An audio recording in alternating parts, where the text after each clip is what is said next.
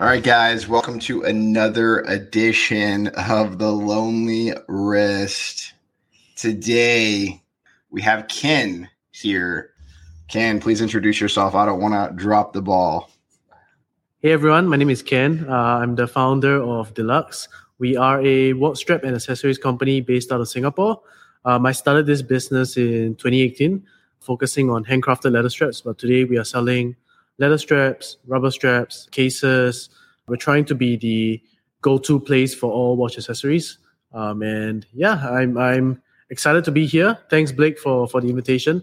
I'm happy to chat about my story. Happy to talk about all things watches, straps, business, marketing. Those are the things that get me excited. Yeah. I knew my heart told me that you'd be wearing a Cartier today. So so I myself am wearing a Cartier with oh, the with the Izmir blue strap. All right, that's awesome. I knew All it. right. Knew it. I was I was And- thinking what watch to wear for this this podcast, and I was like, oh, I'm gonna go with the Cartier. I had a feeling. Yeah. I am that much of a Delugs fan that I, I we haven't talked very much, obviously, but I, I have had an inspiration and a feeling, you know, based on all the pictures that you post to your website. awesome. Uh, Thank you. Yeah, yeah. I'm Uh, a big fan of Cartier. I like the brand. Yeah. I was worried you'd be wearing a Lange, and I'm like, uh, I don't know if I can, if I can keep up with that. Yeah. You know, I've, I've always been curious, like how the name came to be. So tell us a little bit. So so the name is actually a pun on on the term deluxe, and obviously deluxe is a very special part of the watch, especially for a watch strap person like me. So so it all started back in around 2018, I guess, the early part of, or right before that actually. I was uh, I picked up a hobby, leather crafting as a hobby. So I was making a lot of straps, wallets, card holders, cases myself, um, and then I also got into the hobby of watches around the time I fell into the rabbit hole. So I started making straps for myself, and then I, I was taking on commissioned work for other people as well. Um, so I started making straps for other people, and then I realized that the most people weren't used to the idea of high quality straps because when you when you go online, you shop. At the time, this was back in 2018. You could probably find straps from like the mass market brands, and the quality wasn't that great.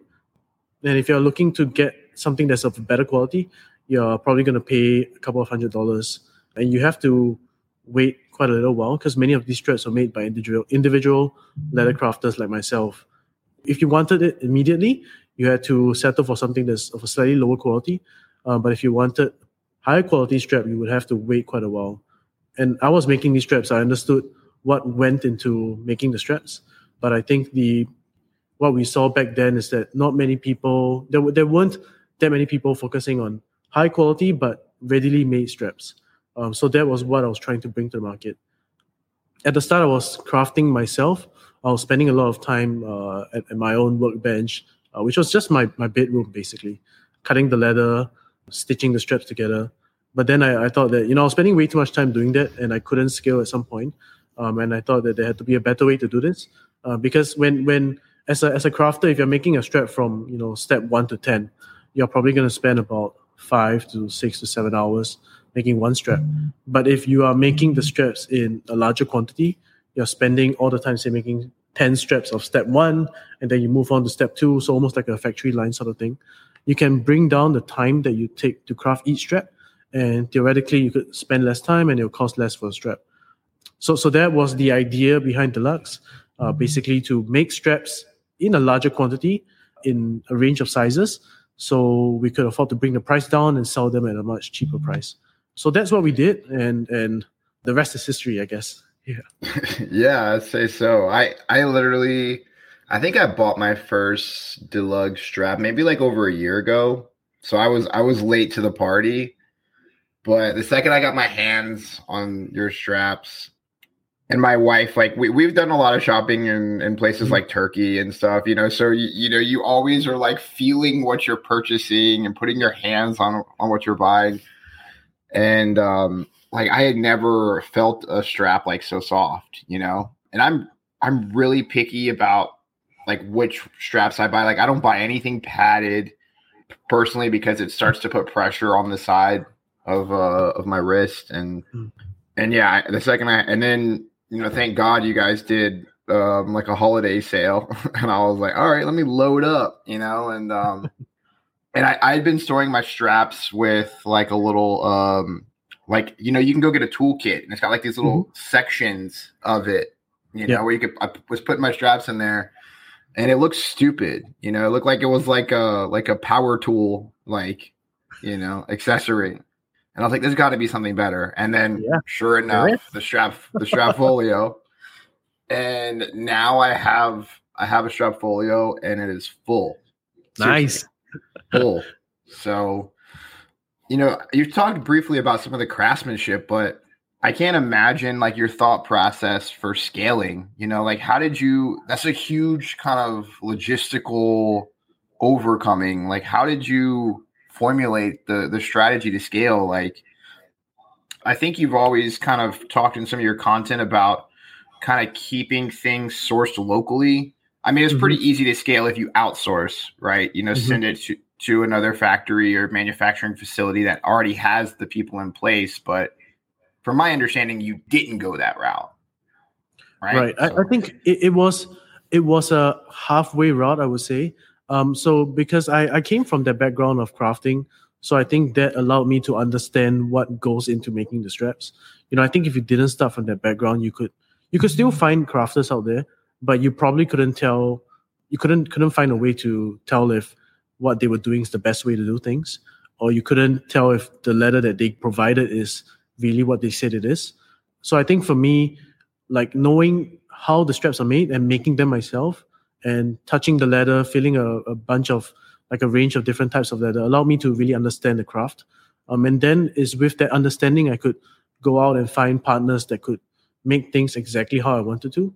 Um, I, I, definitely didn't start at the same scale where I am today. I think it, it started from a much smaller place. Just finding a, a, like-minded partner who could, you know, take on the crafting part of things, and believing the vision that I had for how things could be, and understanding that you know some things takes time to build um, and working together to achieve that vision uh, you know because because at the time many people will will will be like oh why would you make so many straps in stock and without even having the audience or the customer base uh, why not just make the orders as they come in but i think there's you know then then you're just going to be like any other crafter out there where you're taking a you have a long lead time for the products to come in it's going to be more expensive as well because you're just making one strap at a time so I had to find the right partner to to really achieve um, that goal.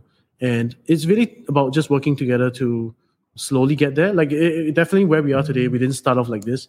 Um, I think at the start it was just we just had one or two leather types. We focus more on bringing quality leather and a wide range of sizes because today it's easy to find straps in like 19 mm, 21 mm to fit the different watches like Grand Seiko out there. But back then, I think people could only find 20 millimeters for the lug width, um, and everything else you basically had to custom. So that I felt was like an easy way to just differentiate ourselves from the market, you know, just by offering straps in 19 mm. Um, and I, I, think, like you pointed out, you know, many straps. What what people were used to is that straps had to be very stiff, and like when you buy the OEM strap, I mean, talking about Cartier, right? The straps that come with their watches is like it feels almost like a cardboard, and when you're putting the alligator strap on, it's so hard to put it through the keepers because it's just so stiff.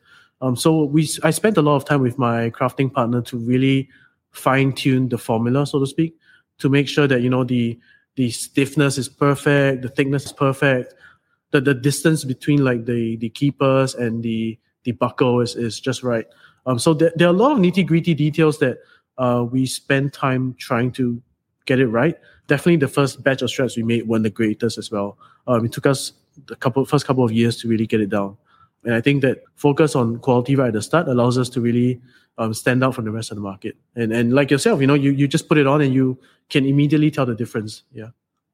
I mean, it, it feels like it should be a part of the watch, you know? I mean, when I first got my tank, you know, I, I went to Cartier and I, I mm-hmm. purchased one of the, the factory straps and I, I had deployant with it, which I mean, maybe you probably know is super annoying because the way that the strap is is it folds. Yes, and it yes, folds, it folds and it comes.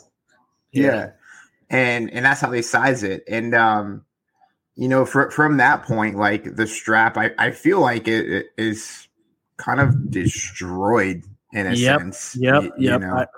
I, I have no idea why they do that. Like that is the number one way to destroy a strap is by folding it at 180 degrees and just flattening it. When I saw that system the first time, I, was like, "There, like someone is clearly not does not understand how how these things work." Yeah, I, am glad they switched the deployant style. Um, like now, it's just you don't have to fold it. You just it's just one side is is a normal end and the other is a tail end. Um, so it's much much better. But every time I see one of those straps, like a customer will come by and, and show me the strap, and it's just not user friendly. It's not good for longevity of the strap. It's just a yeah, it's it's not good. Yeah, and um, not to mention, you know, Cartier kind of goes like I don't know if you've ever been to a Cartier store and actually browse like their mm-hmm. their selection of leather. They have like a little book and they have all these little swatches of leather that you can choose from and you can full you know you can order one you know to your watch. They kind of cater to that customization crowd but but yeah i, I absolutely hate hate it. I, I actually have one on order now because i'm the guy that at least wants one factory strap for mm-hmm. each watch. And when i picked up this tank i picked it up at uh, at an antique watch show and uh, it, the the bracelet or the strap was just was just trashed. So I was like, okay, I need at least mm-hmm. one, you know, like yeah. factory strap. And I've been waiting over three months for it. Wow, how, how much was it? And I'm two hundred and forty five dollars. Was this alligator or just a, a calf strap? Just it's. I think it's. I think it's a natural hide. Like okay. I think it's. I think it's an apple, like apple strap. Oh. Now they're doing a lot of Apple's product, like Right, right, right. Like, I think for the the SolarBeat, if I'm not wrong, I think it came on some uh, non lead animal based material or something. Yeah, I think it's like pressed apples. And then obviously comes the problems with the deployant. So you, you kind of saved my my butt there. You know. with the the, the so, Cartier style buckle as well. Cartier style buckle. yeah. So I have two tanks, and I have a steel one and I have a gold one. And so your your buckles, like especially the gold, like you have the yellow, gold, and the rose. Yes, yes. Um, the yellow gold like perfectly matches the case.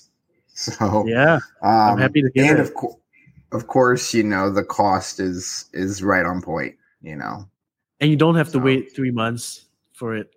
No, no. In fact, I whenever I ordered you know, you had your huge labor. I don't know. I don't know what the. I think it's called. You guys call it the mid-year sale. Yeah, that's right. Yeah. And I think I picked up. I don't know, maybe seven or eight straps, and then I picked up the big folio, and then yeah. you know I got the small folio. I felt pretty bad because then after I purchased the gold, the gold tank, and I went on your website and I ordered like five five buckles, and I was like, "Oh man, I feel so bad. I'm ordering five buckles from Singapore right now." So, yeah, the, the, the thing is, like, not many people offer these buckles, so I think that you know, just by us having straps exactly. made for the tank with these buckles, um, just make them feel like they're made for the tank. It's been a pleasure, really trying being able to to provide straps for people who love Cartier. Like, I mean, I, I love the brand still. You know, um, I've gone to their boutique so many times. I've not actually placed an order for their straps. the first thing, ironically, the first one of the first things I do when when whenever I get a new watch is I tell the guy, the salespeople, can you help me to remove the the screws on the watch so that I can immediately swap out my strap for it? Because you know Cartier watches some of them come with the the screw in bars instead of, of spring bars. So I tell him to take that out so I can put my strap in immediately and walk out. So I can keep the, the original strap pristine and then I'll just put my strap on and, and wear that around. I'm, I'm a fan of the brand and I, I enjoy making straps for those watches that I own anyway. Um, so being able to provide straps for the rest of the Cartier fans out there and collectors out there, uh, it's really something that that I'm quite happy to be able to do. Yeah.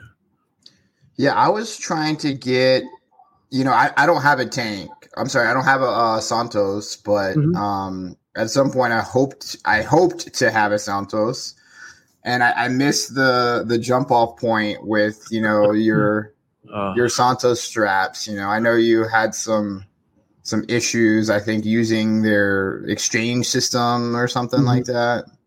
Yeah, um, uh, that that was that was quite the unfortunate situation. Yeah, it, it's it's. Uh, well, for, just some context for those who, who may not be aware. So we about two years ago now, we started making um, leather straps for the Cartier Santos, and the Santos uses the special quick switch system. So it's great. I love it. Um, it allows you to switch between the bracelet and and the leather straps uh, very easily. I think it's one of the better systems for doing so out there, and so so I think that's great. But the downside is that if you're a user of that watch, you, it means that you can't find straps for it because only Cartier makes it. Uh, so about two years ago, we managed to to make those straps with the same quick switch adapter. It's not exactly the same as the one from uh, uh, that you get from the OEM, but it fits pretty much the same way.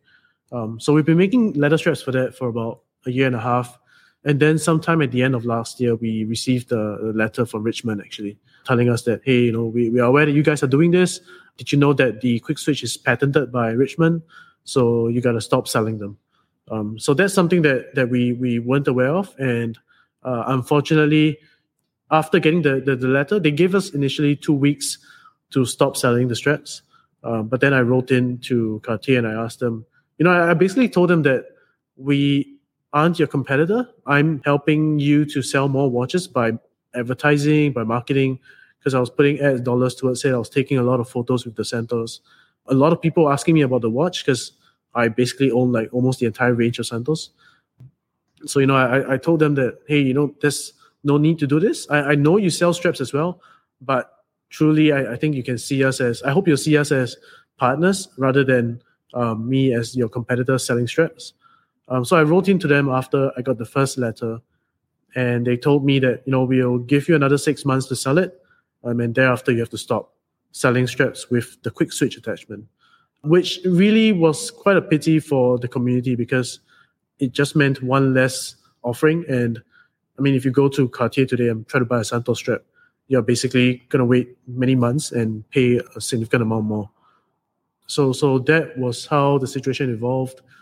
I, I had hoped that, you know, with my letter to them, they would see, I, had offered, you know, can we license your quick switch adapter? Can we pay you a small fee per strap that we sell and continue selling it? But um, they didn't seem to to entertain that idea.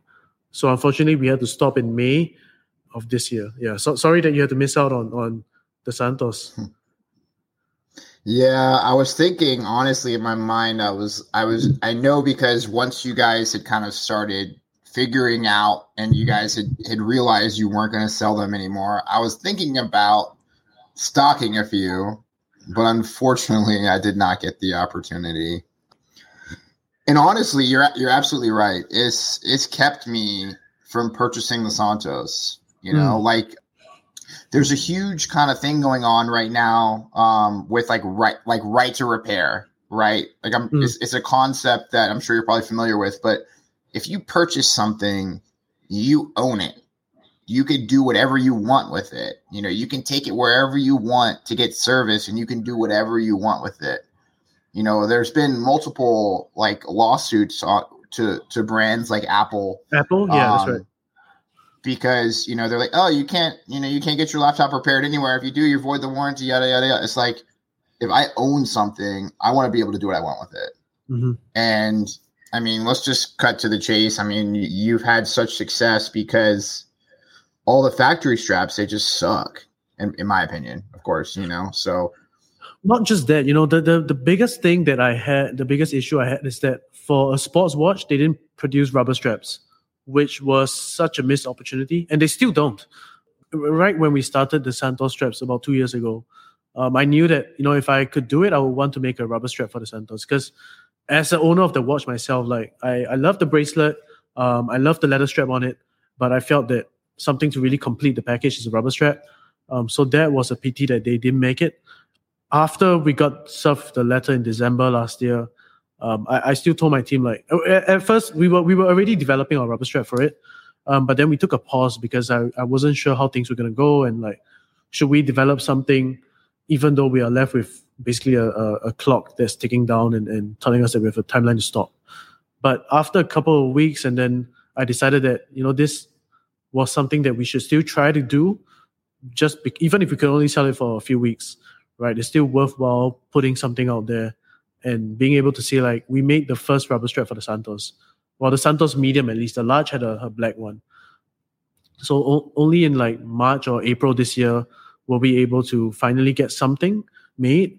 Um, and then we we released it. We took pre-orders for it, and right now I think many Santos owners out there who believed in us enough to place the pre-orders, they are enjoying the the Santos with the the rubber straps. Definitely a combo that I think like Cartier should have released it a long time ago. I, am not sure what's the issue holding them back because they do have the technical capabilities to make it. I mean, they've made rubber straps for the large Santos with the ADLC, um, with the black rubber. But since then, like they've not made anything for the medium. They've not made it in different colors, and I think people just want to be able to do different things, like you said, like repair your watch, um, put on different straps. Even if it's from the OEM, at least offer some some options. But unfortunately, there's just not many options out there for brands. I think most brands just, you know, focus on the watch and not think about the rest of the experience, which a, a big part of it is the strap. Cartier really loves to kind of uh, to tout. I guess this is the right word to tout the water resistance of the Santos. Oh, it's 100 mm-hmm. meters, 100 meters, 100 meters. Like you know, you could take it in the water, but what am I going to wear it on in the water? I'm certainly not going to wear it on the stainless steel. You know, I'm yeah. certainly not going to take it on the leather. You know, I'm just going to not take it in the water, right? Yep. But I lived in in Tbilisi, Georgia, for a while, and you know, at the time, I, I, was I had purchased a pan. I didn't have my whole collection. I purchased a, a, a Radiomir, mm-hmm. and same th- same thing. You know, it came with a factory strap, and the factory strap wasn't good. So I found a local watch shop, and they had they had connections with leather makers. And you know, the owner of the watch shop was like, "Hey, get in, get in." So he, he took me to this little leather like shop, and there was just literally like hundreds, I don't know, hundreds and hundreds of rolls of leather. And I spent, I, I mean, I don't even know, like out, like an hour, hour and a half going through all the, and they were they weren't organized very well mm-hmm. for one, but you know, it took me over an hour and a half to find the leather that I wanted to use on my strap.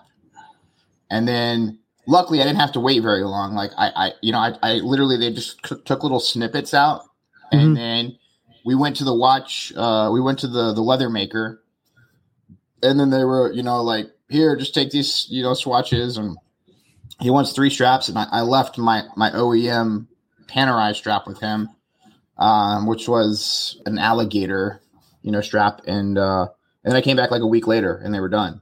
Nice, but it was super cool. But it got me thinking. Some of your your your hides are some of the, the best that I've ever seen. So how, how do you go into selecting, you know, the, the material you use? I, I probably shouldn't say hides because uh, yeah. that's very specific to cows. But um, you know are, are there any specific tanneries that you you try to utilize or how do you go into selection of your materials? So I, I think that a big part of it is really trying things out and seeing what how it feels. Like the, the feel of a leather is something that you you can't uh, like i can describe it with all the words but ultimately you just have to touch it and feel it and see how it, it works. There, there are many characteristics of a leather right? I think how it feels is one how soft it is or how sturdy it is is another. Um, is it water resistant? Is it scratch resistant? Um, does it patina? How how does it take to abuse over the years? Like like is it something that would stay in the same condition after many years of use, or is it something that would change and, and evolve and morph over time? Um, I, I think that there's no right answer to it. Like some people prefer leather that would change over time. You know, when you use a a leather briefcase, you, you want to see the, the marks that picks up over time. Um, you, you like that rugged feel of it. You like to see the leather darken around the edges. So that's what we call patina. But some people prefer, like, say you're getting a, a handbag. You know, many of the female handbags, they use leather that doesn't really change over time. It, it stays about the same. Like you can buy a, a, a handbag made out of Epsom or Saffiano and it probably looks the same after a year, two years of use. Um, so it's not like one property is better than the other. So for us, you know, for me, when when I first started, I used all of the different types of leather, and I think in the leather crafting world, people like share things like that, like oh, like this leather is good for this. It looks like this. You got to see the colors, see how. I mean, try to see videos and and feel it for yourself. How does it cut? Like, is it easy to work with as well? Um, so after handling them, then you have a better sense of the leather and you know what customers like and don't like. Like maybe some leather are more durable than others, and and after a while the the the quality of the leather shines through. Um, so I think in, in the leather crafting world and like in the handbag world and in the the leather accessories world, there are names of leather that gets thrown around. For example, you've probably heard of the, some of the names I mentioned, like Epsom, Saffiano. I think those those are used by handbags. Uh, in the men's world, like if you buy men's shoes, you would hear things like Chrome Excel. You would hear like Shell Cordovan. Nomos uses Shell Cordovan as well. Um, so all these are some of them refer to like a type of leather made by one tannery. It's like you know they, I mean, it, it's just a name of the leather hide. It's a it's a brand basically. Um, but at the end of the day, most of them are just calf leather. While some of them, like Shell Cordovan, it refers to a type of leather which is made from the rear end of the horse, basically. So that's Shell Cordovan. You can have Shell Cordovan from different tanneries. Each one of them have their own properties. So at the end of the day, it's about, I mean, back to your question, it's about knowing the leather itself, knowing the properties of each leather, um, having a touch and feel of them myself, um, and then knowing what people want and what they're looking for, and ultimately having options that covers the entire range of it. There's no like right answer. Some people like A, some people like B. So as a as a brand, you know what you have to do? You just make both A and B, and then over time you'll hear people saying, "Oh, A and B is great, but I want C as well." So then you go and find the leather that does have the properties of C. Um, and over time, that's where you expand the, the range of leather that you have. Today, we have, I think we have over 20 different types of leather and materials. Um, and we source them from tanneries all around the world. So uh, most are in Europe, but we also get, like, for example, our Shell Cordovan is from Japan, from Shinki. Um, we used to have Chrome Excel. Now we are discontinuing that, but that's from the US. Alligator, we saw some locally from uh, tannery called Heng Long. Others we source in Spain.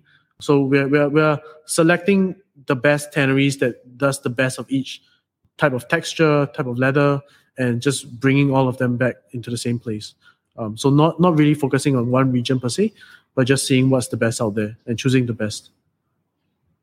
Yeah, so, something that um, I've noticed a lot of leather goods producers talk about is sustainability and ethics super curious to get your approach, you know, because obviously you're using, you know, animal skin, right? right? Yep. So I don't know. I haven't seen too much.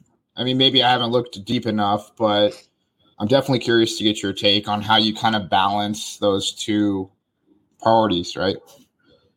I, I think in terms of the sourcing part of it, we make sure that we the leather that we get comes from reputable tanneries. Um, like we, we make sure that you know these are name tanneries that um, even the big the big leather houses use. Um, so we, I mean, I I don't track their supply chains and all that, but you know if if a brand like Hermes or LVMH uses some of these tanneries, then I'm pretty sure that you know these guys are, are safe.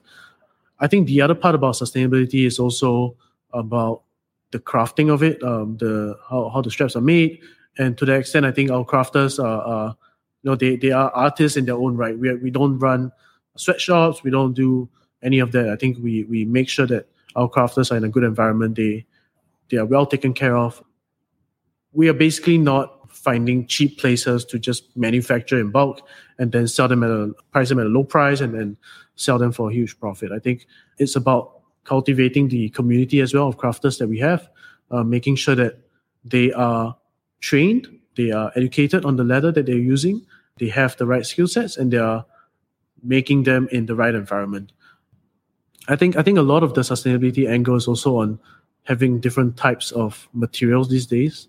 Definitely, we see a, a shift or, or some brands preferring other types of material, not just leather. Um, so to the end, I, I, think leather is still here to stay, but people want options. Um, so what we've been looking around for is, you know, providing non-leather options that can still be made into handcrafted straps. So some examples that we have is like Alcantara as a material. Um, that is a synthetic uh, material that, that's used in car interiors.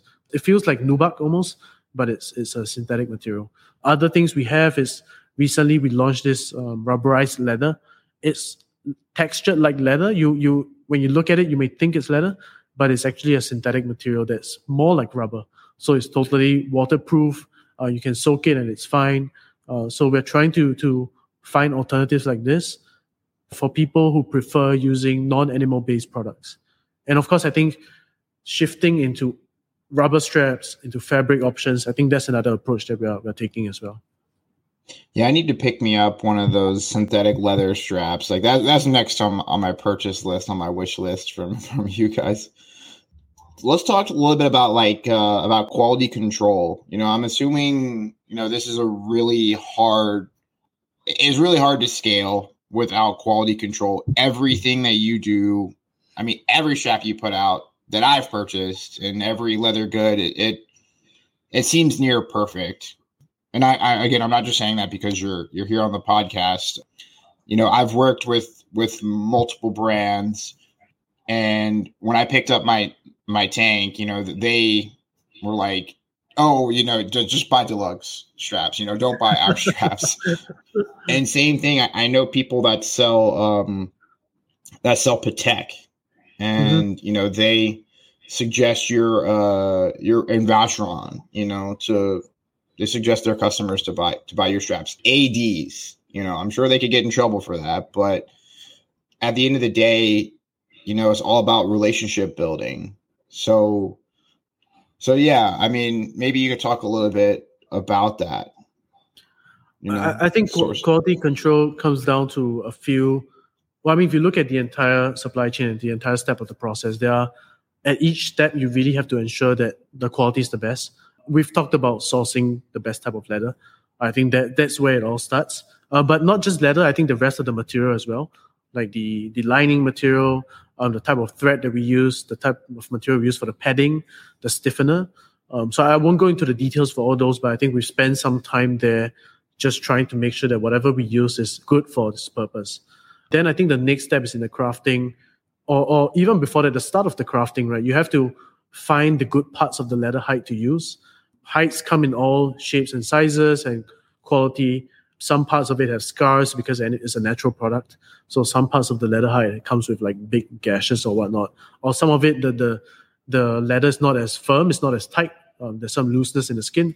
So being uh, like like for crafters, knowing which parts to avoid using is a big part of it as well. Especially when you talk about things like alligator, um, you don't want to have like a big scar going right in the middle of the strap. Um, that just ruins the look of it.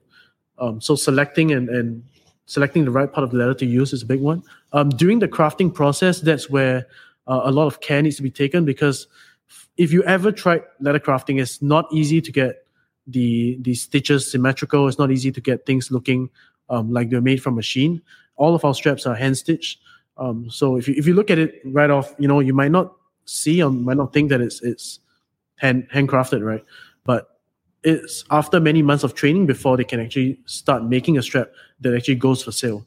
Um, so making sure that the training process is there. But of course, if a mistake is made, then you know during the first part of the QC is where we catch it. Um, and and that strap gets if it can if you can remake it, like just take out all the stitching and restart again. Uh, that's what we do. But if it's too far down and we can't we can't do that, then that strap gets put aside. Then when it comes over here to where we are in Singapore, before we send out the straps, we'll do one final QC check to see if it if it's good enough for for our standards. If it passes all those checks, then only then we send it out. Um, but of course, time to time we also may miss out things. So I think that's where having the right customer service approach is important. Uh, we have a lifetime guarantee on all of our straps uh, and, and, products. So uh, if a customer emails in and say that oh you know one of my stitching broke, um, we'll we'll often just send out the strap to replace it without any questions because like I, I, we we send out thousands of strap every month, right? it's not possible for every single one of them to be okay. But I think where we can make a difference is in the after sales service and recovery. What I tell my team is that we want to make sure that every customer transaction with us, they feel satisfied at the end of it, um, and you're happy with the product you're getting because we we understand that it's not a cheap price you're paying for these products. I mean, you could go on Alibaba and find something cheaper, um, but when you're shopping with us, it's not just the product, but it's about the service as well. So even if we can't, like, we will try our best to make sure that the product you get is as good as it can be, but definitely from time to time it may not, and that's where the after sales part comes in. So, and at the end of the entire process, we have a lot of leftovers and stuff. Those we also try not to waste it. So once in a while, we'll do something we call an overstock sale or bargain bin sale, uh, where we take all those straps that are that didn't make the cut or it's, it's not good enough for us to sell to our customers at full price, uh, and we sell it at a discounted rate. So that gives people a chance to buy something at a cheaper price, knowing that it's not 100% perfect. But if you're like if you're fine looking past the cosmetic of things and knowing that functionally the strap is still good, then that's where you can pick up something for a good bargain. So yeah, I think I think it's, it, it's quality control comes at every stage of the process. And not only this, but I think most people don't understand like leather making is so hard. It's so challenging for one, and it's it's an art. It's like it's like painting a picture, you know, um, like a yeah. canvas. Like, I mean, I, I've tried it for fun. You know, like I bought the little the little leather kits and I, and they're pre-cut and they're pre-punched and you can just sew them together. So that, that's the extent that I've tried it. And of course, you know, I've, I've dyed them and stuff. But yeah, I mean, I, it's just, a piece of art. Just like looking at this um this strap. I mean, I'm not sure if you can see it. Right. Oh yeah. Like just the stitching, how how consistent it is. Like just trying. If you've tried leather crafting, you know that some trying to achieve something like this is definitely not the easiest thing and even trying to cut it cut the strap in a symmetrical function because this tapers down from like 20 millimeters down to 16 and making sure that the cut is symmetrical down to the point down to the right at the tip like all that is is not the easiest thing to to accomplish. Of course you know when when if you're doing this on an individual basis you you might not right, have the right tools to to do all of that but because we are making so many straps we have the dies necessary to make sure that all these are consistent and then, of course, with the stitching, there's no way around it. You just have to practice and, and get better at it. Um, same with the edge paint, just trying to make sure that this entire layer, it looks seamless. It doesn't seem like multiple pieces of leather coming together. That also takes quite a bit of time to to get done. Um, it's it's things that people don't notice if you just get our strap. But I think if you buy our strap and you compare it to another strap out there, um, you can probably tell the difference um, just looking at them side by side. Easily easily. Let's talk about um like trends, right? So I think personally it, it's pretty challenging to keep up with trends. It seems like you guys aren't really facing that because in you know in some of those straps that you, like I have I have one of your lav- your lavender straps for my mm-hmm. wife, and I've never seen anybody else do that color but you know, it seems like how, how do you keep up with trends? Or are you not really focused on trends? Are you just kind of doing you? Like, like I would love to hear a little bit more about that. You know, I, I, I wish we can say that you know we we have some insights into what consumer habits are, but I, unfortunately not. I think there's how, how I think about it is is two ways. I think the first is you know you kind of just listen to your customers and really listen to what people are telling you um, I think so many businesses and and and founders out there don't do this enough. Many times, you if you don't know what to do, just talk to your, your customers. You know, and and having that access to to people who are directly buying your products and want to buy from you and, and see what you have like that's an invaluable source of feedback many of the products we make is just by listening to what people want I mean, sometimes with colors it's just asking the asking on, on instagram right like putting out a story and asking what other colors or what other leather would you like to see from us? And seeing what are the responses that come in. Um, so over time we realize where are the gaps in our offering. Um, and and like pastel colors is something that has come up. Um, we're getting more and more female collectors and, and wanting people who want more light colors or more pastel light colors. Um, so that's something that we we've been trying to expand our collection in. Because previously we're just doing like grays and blues and browns but nothing that's a bit more different and eye catching and and I think that you know that's the whole fun of changing straps is being able to try different combinations out uh, and, and, explore. I think the second part of it is just being responsive enough to see where the trends are going as well. Like I mean, this year the color of the year was like ice blue or, or along that, that shade. Um, it's a color that we've always been making. I think seeing how every watch release since the start of the year was that color. We decided to make a bit more of that the, the color, uh, making our rubber straps in that color, uh, making leather straps that are in that color as well, promoting more of those leather straps that's in that color, and and just having access to tanneries that can make leather in the color that we want is a big part of it as well. So we are responsive. We're not just subject to whatever stock colors come with the tannery. We can say that hey you know we, we want to to get a custom run of, of this mint green or something uh, and they can make something for us. I, I wouldn't say we are a trendsetter yet but um, definitely that's something we try to do is to open up people's minds to the possibilities. Because i think many times people just stick with what's safe black blue browns. I think those in grays you can't go wrong with them. But often the fun is like when you put a different color on and it just works. Um, and sometimes, you know, you need some encouragement. You need to see photos, you need to see videos. Um, so that's why we are very, very image and, and video heavy because you just have to see a picture to see like, oh, that actually looks good. And then suddenly like everyone's just purchasing that color. Um, so sometimes all it takes is one photo, one video, and people realize that, yeah, maybe I can consider this this shade of blue and it actually looks good on my Speedmaster, on my Cartier Santos. But if you don't have the photos and videos, people will just buy the safe options. You know, they'll just go with black because that's safe. Um, so we're, we're not exactly a trendsetter, but I think we try to open people's eyes to what's possible um, through our images as well. You do a good job at, at creating an online experience. You know, that's really hard, especially for consumers and obviously I, I'm a customer. You're free to look up my purchase history and see how much of my of my money you've taken uh, or or earned, should I say? Hold on, hold on. But but the strap customizer that you have, like the strap configurator, where yeah. you can literally choose a watch head and then flip through your strap options, amazing. And then just going through the whole like the whole site, and you have multiple pictures, like you just mentioned and then you have a little video of like yeah. you guys like flipping like, through it and twisting the yeah. strap and then showing how pliable it is. Yeah, that is, I mean, that's amazing. And th- th- for example, I had to wear the Izmir because yeah. this is my. but then if you look, like it's hard to see, but matches the cabochon. Yes, perfect, perfect. And this is one that I looked at for I don't know, like months, months, and I just whenever the mid-year sale came, I was like, all right, cool. cool. Here it is.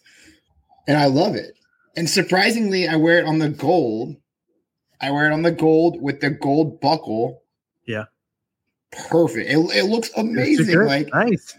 And I get so many compliments on it because everybody's like, dude, what the hell is that? Like you're wearing a gold watch with a blue strap. And I'm like, yeah, it works. But you know, I'm I'm curious also, you know, what what are your most popular collections? There there may be people out there that are listening that maybe don't own a strap from mm-hmm. you.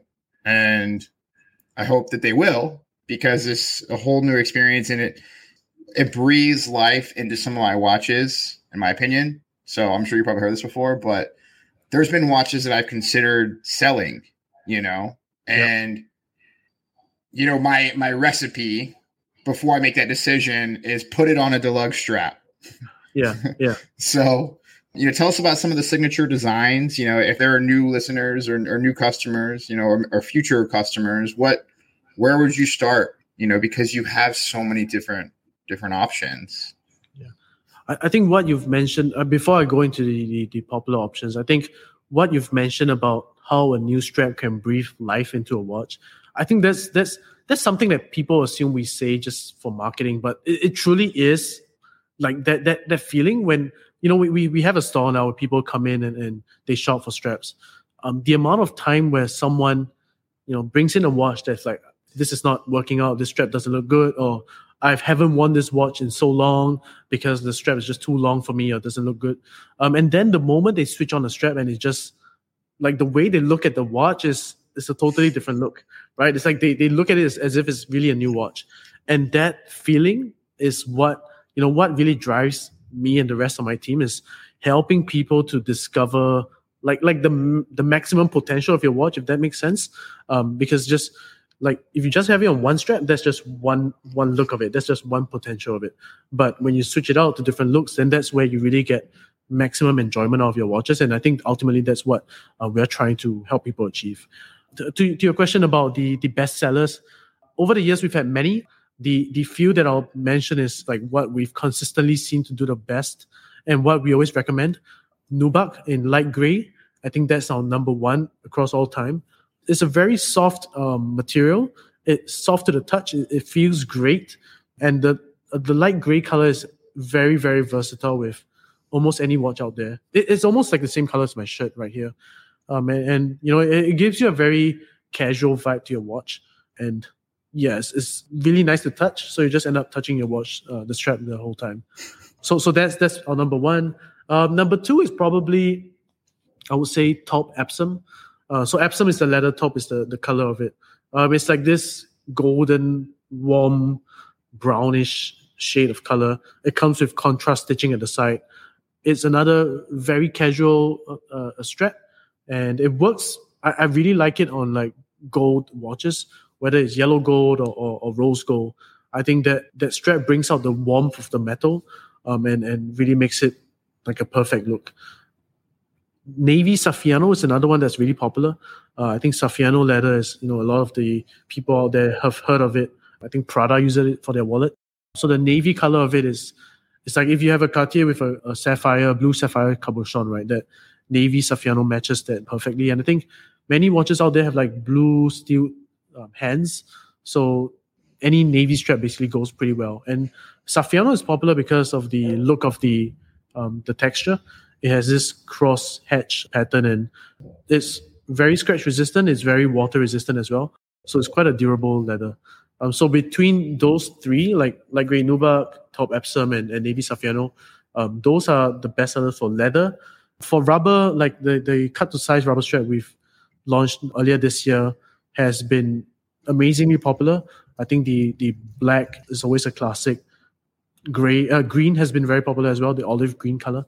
So those two definitely check it out as well if you haven't seen it. Yeah, I think cut to size is something that we are we are very excited to bring to the market.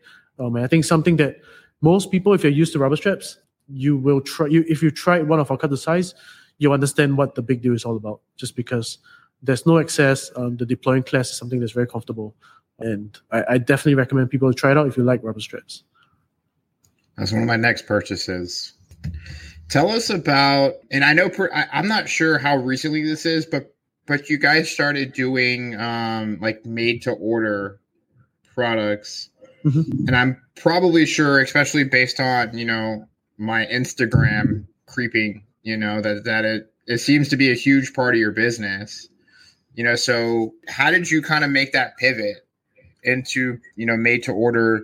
Because it seems like customization is super important you know, for your customers and for you as a brand, I'd be happy if you would to touch on a little bit, you know, about that concept and and bringing that even to market. Yeah, we it's something that we've always offered, but we've never really pushed out that much. Since right at the beginning, we've had this uh, made to order service, but I, I think the first thing is you know having our because our, our crafting is integrated, we can really allows for something like this. I think if you're working with like a, a big factory, you know, there's no way that they're going to allow you to just place an order for one strap. Um, so having our crafting partners be in house, being able to work with them closely is a big part of it. And I, yes, although we we want what our, our mission is to bring uh, ready-made straps to people, but I think a big part of people also want something unique to them whether it's in the lug width or whether it's in the length of the strap or even details like the stitching color, the edge paint, the lining leather use. So there's there's basically infinite options out there. And if you're only making straps to stock and you're not offering custom straps, then um, the options are quite severely limited for customers. So for those people who want something specific, like you know exactly what you want, then the custom strap program is perfect. And um, it's something that we've had, but we never really brought much focus to it because honestly, it takes so much time to make a strap from start to finish on its own. If you're only just making one, that it's it's not like it is it's going to cost a little bit more to make it, and we're not making that much either. Um, but I think we we just want to customers to have that option to be able to you know specify exactly what you want and to have it made that way because for most people out there, they'll be happy with our entire range of ready stock selection. But I think for those who just want something really special, then you know that the only way to get it is if you go custom. And being able to offer that is something that we are really happy to do, even though there's there's a lot of things to to firstly take the order. Like it's, it's not easy to take the specifications that the customer wants uh, and then communicating that all the details to our crafters, making them, checking through all the details, making sure that it's correct, and then sending it to the customer. So that whole process takes a lot of effort to go through. Um, but at the end of the day, what you really get is customers who have something that's just for them. And I think you you can't run away from that feeling of, of accomplishment or, or excitement when you receive a product that's just made for you. What we've done recently is to bring back special types of leather. So in the past, you know, when we started out, we didn't have that many types of leather. So uh, what we try to do is every month I'll, I'll, bring in like a special batch of leather for people to select from. But but then that got a bit intensive to keep sourcing for new leathers and new colors and working with our crafters to get them made. So we stopped that sometime at the end of 2020. Um, and this year we decided to bring back that initiative. So every month, you know, you'll see special leather that we are offering, unique colors of alligator that you can't find anywhere else, just to have something interesting for people who like are long-time customers of ours and you know that you know our entire product line and you're no longer excited by it. But now we have something that's coming out every month to get you excited, to get you looking at, you know, what what else have we got? And uh, these straps are all custom order, so you can specify them exactly. We can get them made exactly how you want it to. So I think that's something that we hope to bring back again um, to let people realize that hey, you know, is is you can have a lot of fun with leather straps you don't just have to stick to the same formula. You can customize one to just match exactly how your watch looks. How do you see the uh, the future of watch accessories evolve? I know obviously you talked about nobody has a crystal ball, but how do you see everybody the de- the demand is there for leather goods, leather accessories? So how do you see the future of those leather goods and accessories evolving if you know, if maybe you can give some insight and you know what will Delugs play in that in that role, right? I mean, my my hope is that really, firstly, I think people realize that you can switch out straps. Um, you know, we, we, you and I, we, we know it. We know that you can do it. You know how much fun it is. But honestly, for the for the majority of watch people out there, or not even watch people, like general public who owns a watch, most of them just think that your watch has to stay with whatever strap came on it. You have to get the same bracelet. If you want to get a strap, you probably have to go back to the watch brand, and it's going to cost you a, quite a big big amount. So I, I think the first is I hope that more people will realize that you don't have to stick to the stock option. You can switch it out and it totally changes the look. And it's not difficult to change it out on your own. It's something that, you know, at home you can do it. You can just buy something. You have to put in a bit of effort to research about your watch, find out what size works. Uh, but once you do that, you can change straps out on your own at home. So my first hope is that you know people um, will realize that aftermarket straps are a thing and you can change them out. Um, I think the second is that people will experiment with more bold colors. You know, I think with with COVID and you know with the whole like work from home and things like that, uh, I, I feel like the formal workplace attire stance towards that is changing. Um, people are, are more casual in how they dress, how they go out. People want to accessorize, show off their styles. And I hope that more people will try out interesting colors and not just stick to the same few colors. I think that that gives a lot of spice and a lot of enjoyment. Especially for a guy, like there's not many ways you can accessorize, right? Like there's not many things you can do and wear. You can change the look of your shirt and your your your outerwear and all that. Um, but you don't have that many are the things you're wearing around, right? Um, and, and watches and straps are, are, are one place where you can show your personality and show your style. Um, so hopefully more people will be willing to experiment with different color options and not just stick to the same few colors. I, I think that the third part is, is with regards to the industry is that I hope that more brands will see strap brands like myself as partners and not just as like a, a part of your supply chain definitely, I think in the past, many strap brands were just factories or just suppliers. They are, they are not a brand on their own. Like they don't sell directly to end cons- consumers. They don't have their own marketing or they don't have they don't build up their own marketing assets or they don't try to market to the end consumer. Um, but what we are trying to do is something quite different. It's you know we, we can't market a strap on its own. We have to market it with a, a watch. And honestly, it's like free publicity for all the brands that we're marketing on and I hope that more brands will realize that you know a strap brand like Delugs is not a competitor to you guys. We are here to help you to elevate your watches. it's, it's in our interest if the watch brand does well. And if more people want to buy the watch and want to buy our strap that comes with it, it's, it's not a zero sum game. It's not that, you know, if I make more sale, you make less. I see it as something that we can collaborate on. If you do well as a watch brand and we sell straps for you, we will also do well. So it's my interest to help you to promote your watch and to also sell more straps. Um, so I hope that more brands, you know, are willing to step forward and partner with strap brands, and whether it's in terms of like just marketing or whether it's in terms of like developing a special strap just for your watch, um, and realizing that the strap brands are not just suppliers and working together to collaborate, even you know to the extent of like deciding what strap design goes well with my dial, or maybe even changing the dial to match the strap because like you really like this strap and you want to make something that matches with it. So that's a direction that I hope more brands will realize. I, I think at the same time, there's not many strap brands that's doing what we're doing. Brands haven't realized the potential of this, but I think once they see what a brand, another brand can bring to the table and, and the potential of collaborating together, uh, I hope that that's uh, something we'll see more brands doing. I mean, you see watch brands collaborating with other watch brands. It's not very different from that. A watch brand collaborating with a strap brand to produce something that everyone would enjoy.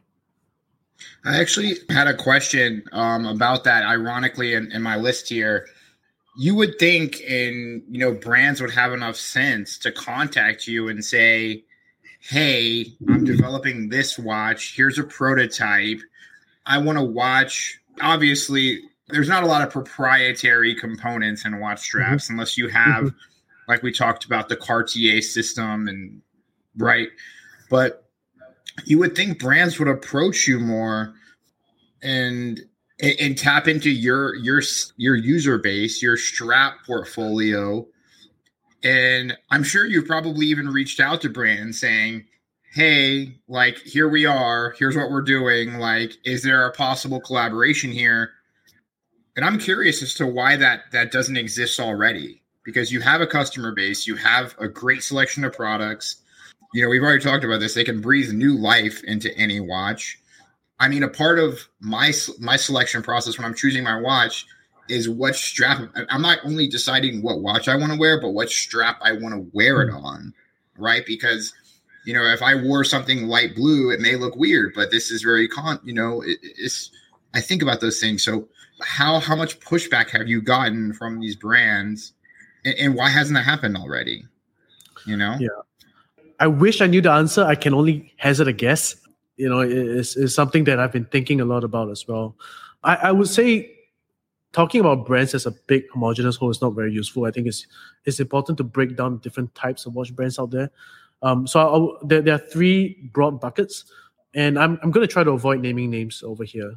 Um, so I think the first is probably the the big brands that everyone knows, right? Anything under Richemont, anything under Swatch Group, I think those are the big guys and and for those my suspicion is that they already have their existing suppliers some of them may even be vertically integrated and in a way there's no need to change what isn't broken if the existing strap works not many people complain about it then there's no need to shift the entire supply chain because to do that is probably going to be quite quite a big endeavor and they probably have to vet whoever they're working with they have their strict requirements on on certification on yeah, I don't know what else, but they probably have a lot of requirements on their own suppliers.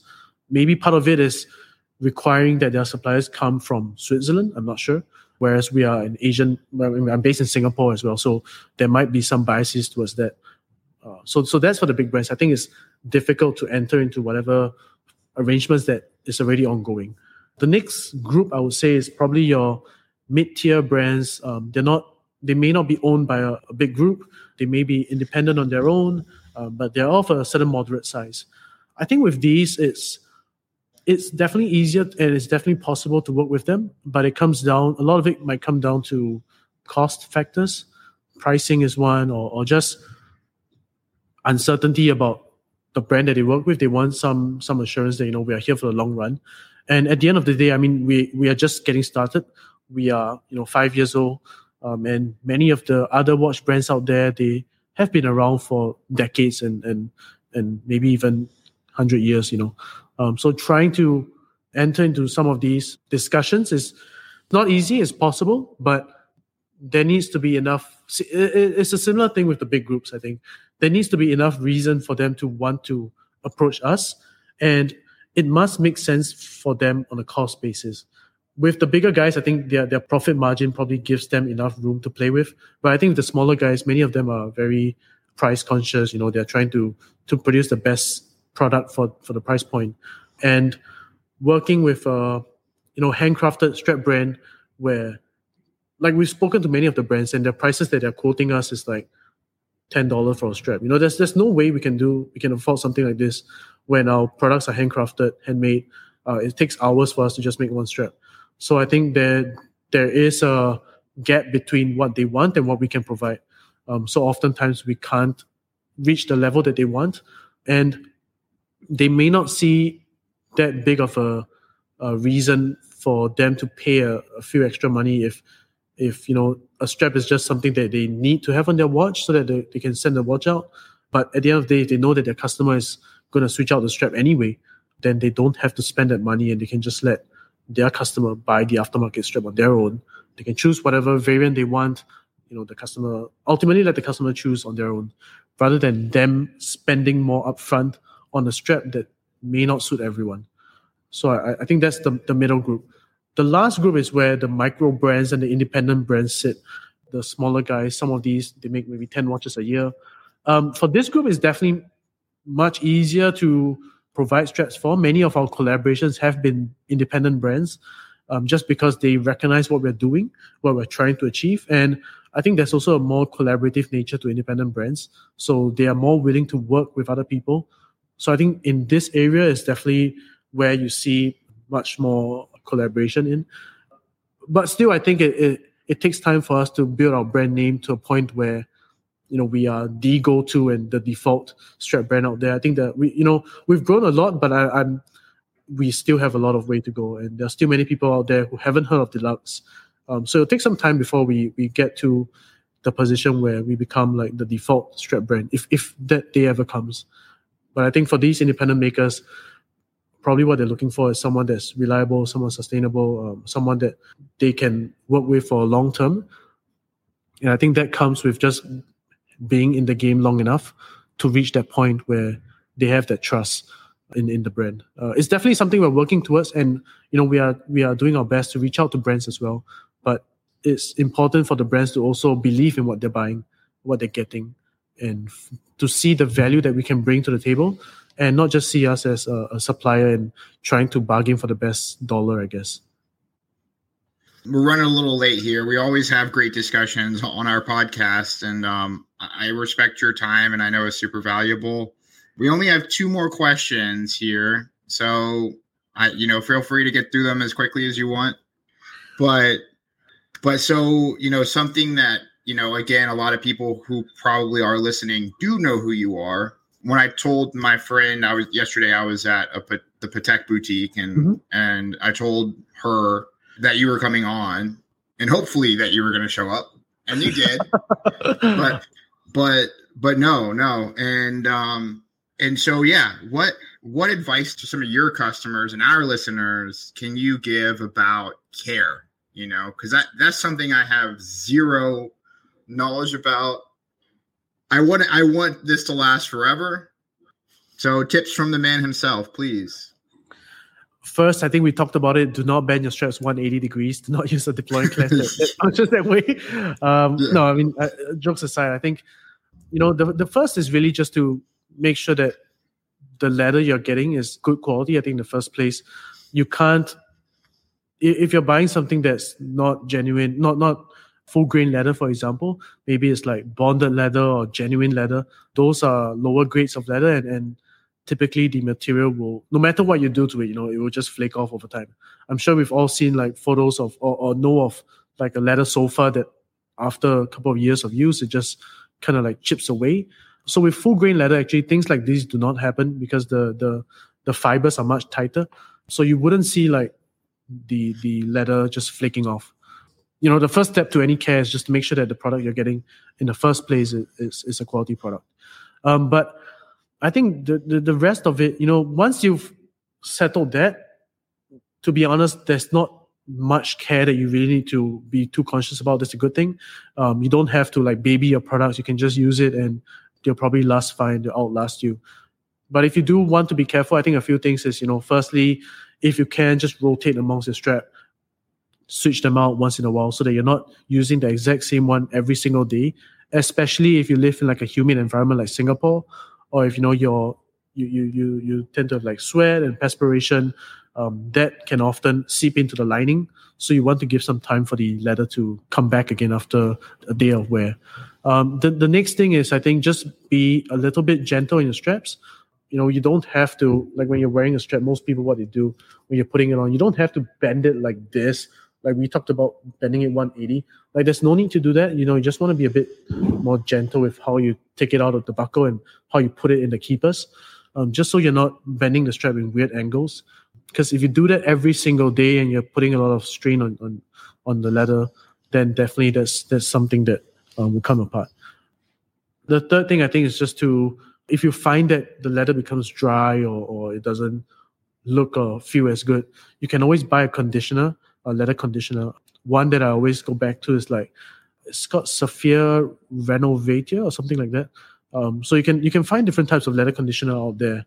Um, these will just typically bring some life back to your leather straps. It, it, it's a combination of like wax and, and different types of blend that's put together in a compound, and you can just apply it over the leather, and uh, it helps to restore the leather a little bit.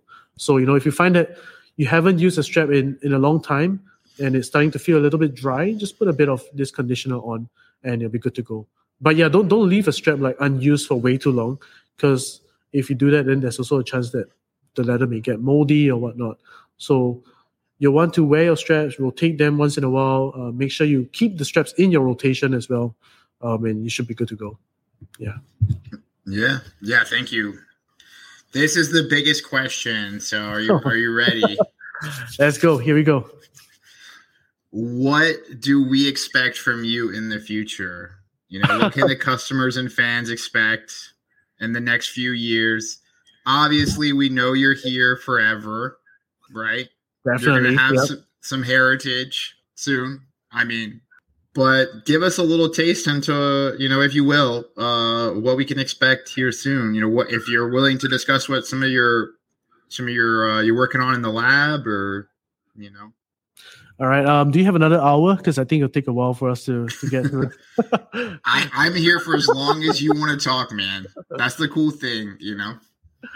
Um, I, I think I think you know we we have a lot of plans. Um, we try to keep looking ahead. You know, six months, one year, three years, just to see chart out where where we want things to be. I think at the end of the day, we want to be I, mentioned this at the start. We want to be the go-to brand for watch accessories, and there there are many parts to this statement. The first is, you know, if you're a watch accessories brand, there are still many products we don't make. Uh, we started off with leather products, leather straps, but you know, when when when someone thinks of accessories for your watch, right? You have leather straps, you have rubber straps, you have metal bracelet, you have fabric straps, um, and then you have like all the tools and and cases and, and anything else, you know, care care products, for example. Um, so we want to be in all of these categories and take the same approach that we've taken to how we've built up the leather strap collection and apply it to the rest of the products that we want to make in future. That's to say, you know, making sure that we are making things that people want, uh, making things that are of highest the highest quality we, we know how to do it, making products that you know we ourselves the entire team here at Delugs will want to use. That's the first step. And um, looking across, like rubber strap is a big place that we're working on right now. Um, there are many, many models out there that we have to make rubber straps for. Um, we're just getting started, but you know, Rolexes, Omegas, Tudors, uh, even some of the other brands that you may not think a rubber strap might work well for. Uh, maybe some Grand Seiko or even some of the micro brands and the smaller brands. That's where we are looking at the next probably about one to two years before we build out the the entire rubber strap range. Then on the bracelet part is something we're thinking about. Is something that we are starting to do some work on, but it's still preliminary. Um, working with metal is a whole different thing than whatever we've done with leather and rubber. Um, it's on a whole another scale of difficulty and cost as well. So it's something that we are dipping our toes into cautiously, um, just trying to see what works, what makes sense. There are good bracelets and there are not so good bracelets, and we think that you know all brands deserve a good bracelet if it's meant to come on a bracelet. Um, so we're trying to to look at the market and seeing where the gaps are and, and where can we make the most impact on. Then fabric straps is something that we are still working on. Um, we are going to be releasing a new style of elastic strap in the next few months, hopefully. Um, so that's going to be coming out soon. I think more people are starting to shift towards like elastic and Velcro and things like that. That's a trend that we are spotting and, and trying to uh, make sure we have something for people who want that kind of straps. You know, that's that's just on the product front, but I think overall we we want to make sure that we are reaching out to as many watch lovers out there as possible. Since we've started, we are more focused on social media, Instagram, and because of that, we're only targeting people who are on social media and Instagram. Right? We're not targeting the people who may be more active offline, who may be more active on like Facebook groups or like watch forums. Uh, so we want to have a stronger presence there as well, um, just to to reach out to more people and, and share our love for straps and accessories with more people. And of course, like making content that that is exciting and engaging and fun. Uh, we started our YouTube channel not too long ago, and, and it's something that we're not sure. Like, I'm, I'm honestly, I'm not sure which direction it's going to go. It's taking up a lot of effort on our end, but it's a fun process just to capture watches in a certain way. I think like watches are they're not inanimate objects. They they tick. You know, you can see the the hands ticking. You can see the movement beating away, and photos can only do so much to show you about a watch. Um, sometimes you really need videos, good quality videos, to really capture the essence of it. And them being in Singapore, I think it's a very big hub of like watch collectors. We are quite fortunate that many people come in and they bring like amazing watches that most people have not seen or heard of. So we want to be able to capture some of that uh, in video and, and to to bring it to the rest of the audience that we have. So definitely quite a lot of things that we want to do. We're quite excited. Uh, we're hoping that you know people continue to to support our brand. Uh, people continue liking what we're doing, uh, and you know giving us the the energy and the drive to keep going and keep pushing and, and making products for the watch community. Yeah. I really love the brand. I love what you're doing. I'm really excited to to follow you on this journey as a customer and a, and a friend, and uh, and hopefully, you know, you guys, I, am excited. I, I, can't believe I heard you say that you're working on a steel bracelet. That was something that threw me off, but I'm sure it'll fit on one of my watches. So, so yeah, looking forward to that with that being said, you know, I, I want to thank I thank you for your time for myself and all the listeners. We're definitely going to stay tuned. I'll make sure that we link everything below. And again, I, I'm glad that you came on, and I'm glad I was able to spend this time with you and and get some of your insight. And I think I know, and all my friends, you know, we're we're customers and fans and friends and and we're going to continue to support you. I can I can tell you that for sure. Thank you so much, Blake. Uh, thank, thanks for having me. I think it's always interesting to know that there are people out there willing to listen to me ramble on for over an hour. Um, I, am glad to share my thoughts and insights on some of these things. And definitely, I think you know we wouldn't be here without the support of all of our customers, all the supporters, all the fans out there. I, I'm really thankful for everything that know the the watch community has provided and supported us with. I know it's not it, there are many other options and many other strap brands out there, watch accessories brands. So it means a lot that you're willing to spend your money with us and trust your watches with our straps. And you know, it's something that we'll continue to do our best on to bring options that people really want and not just provide uh, yet another alternative. I think we always try to be a little bit different, a bit innovative, and that's the spirit that we'll try to continue bringing to the the watch accessories market. Thank you again, Blake, for having me and, and hearing me chat for so long. Um, I'm you know very happy to be here, and thanks for your support for for straps, and uh, look forward to seeing what other straps you pick up in the next sales that we have. Yeah, yeah. Keep an eye on my account. Keep an eye. my wife, my wife won't be happy, but I promise. I, I got some. I've been doing some shopping. I, I literally have a bookmark bar on my on my browser right here, and it's just everything that I want from your website. So and I, dude, I would spend hours, hours going through your website. Like, and I and then what I would do is once I, I add them to the folder, then you know there's a button here that says open all tabs. Boom, Yeah. open them all, and then flip through them, and then be like, all right, this one's gonna, you know, this one's not as versatile as I would have hoped, you know. And when I put this one next to the the other one, this one's kind of the the uh the winner the winner and contender because i'm sure uh, you know it, it does add up especially when i start putting together and adding everything in the card, and then i'm like oh okay there's $600 or oh there's $700 you know so yeah i have to pace myself so so It's- it's, bad that i know you in that it's, way. it's cheaper than, than getting a new watch. So you're probably saving sure. money in the long term, I guess. No because i still get the new watch I get the new I get the new watch and I'm thinking about which Delugs strap I'm to use on the new watch and how I can rip the the factory strap off and which one of my Delugs straps will fit on it. I think about that before I buy, buy the watch. Thank you. You're, you're, you know you're a true Delugs supporter when you do that. That's the, Definitely. And I, I know a lot of other people that think the same. So, and that, that's the reason why I'm I'm so glad you came on and um and, and spent time with us. So, I'm I'm really tr- truly humbled. So, it's, it's my pleasure. Thank you so much for having me, Blake. Everybody, we will see you on the next one. We've got some more exciting guests coming up. I can't talk about it yet because we're still finalizing details, but you know, we're gonna have some some exciting guests. So yep. And of course, you know, if you're listening here on on on one of your podcast outlets, we do have a video. I'm looking at Ken right now, and he's looking at me. Scary for him. But but yeah, you know, you can tune in on YouTube. You know, we did a little wrist roll. He he shows off, uh, you know, some of his uh his straps, and uh and you definitely need to watch the video. If, if oh yeah, there we go, the whole display back there. I hope soon. I hope soon. Um, I'm planning some trips to Asia, and I hope you know that I can pop by Singapore, and hopefully we can we can meet in real life at some point. Yeah, definitely welcome over here. Hope you come by as well. Yeah, yeah. Well, thanks everybody. Thanks everybody. Thanks Ken, and we'll see you on the next one. Thank you. Thank you. Bye, Blake.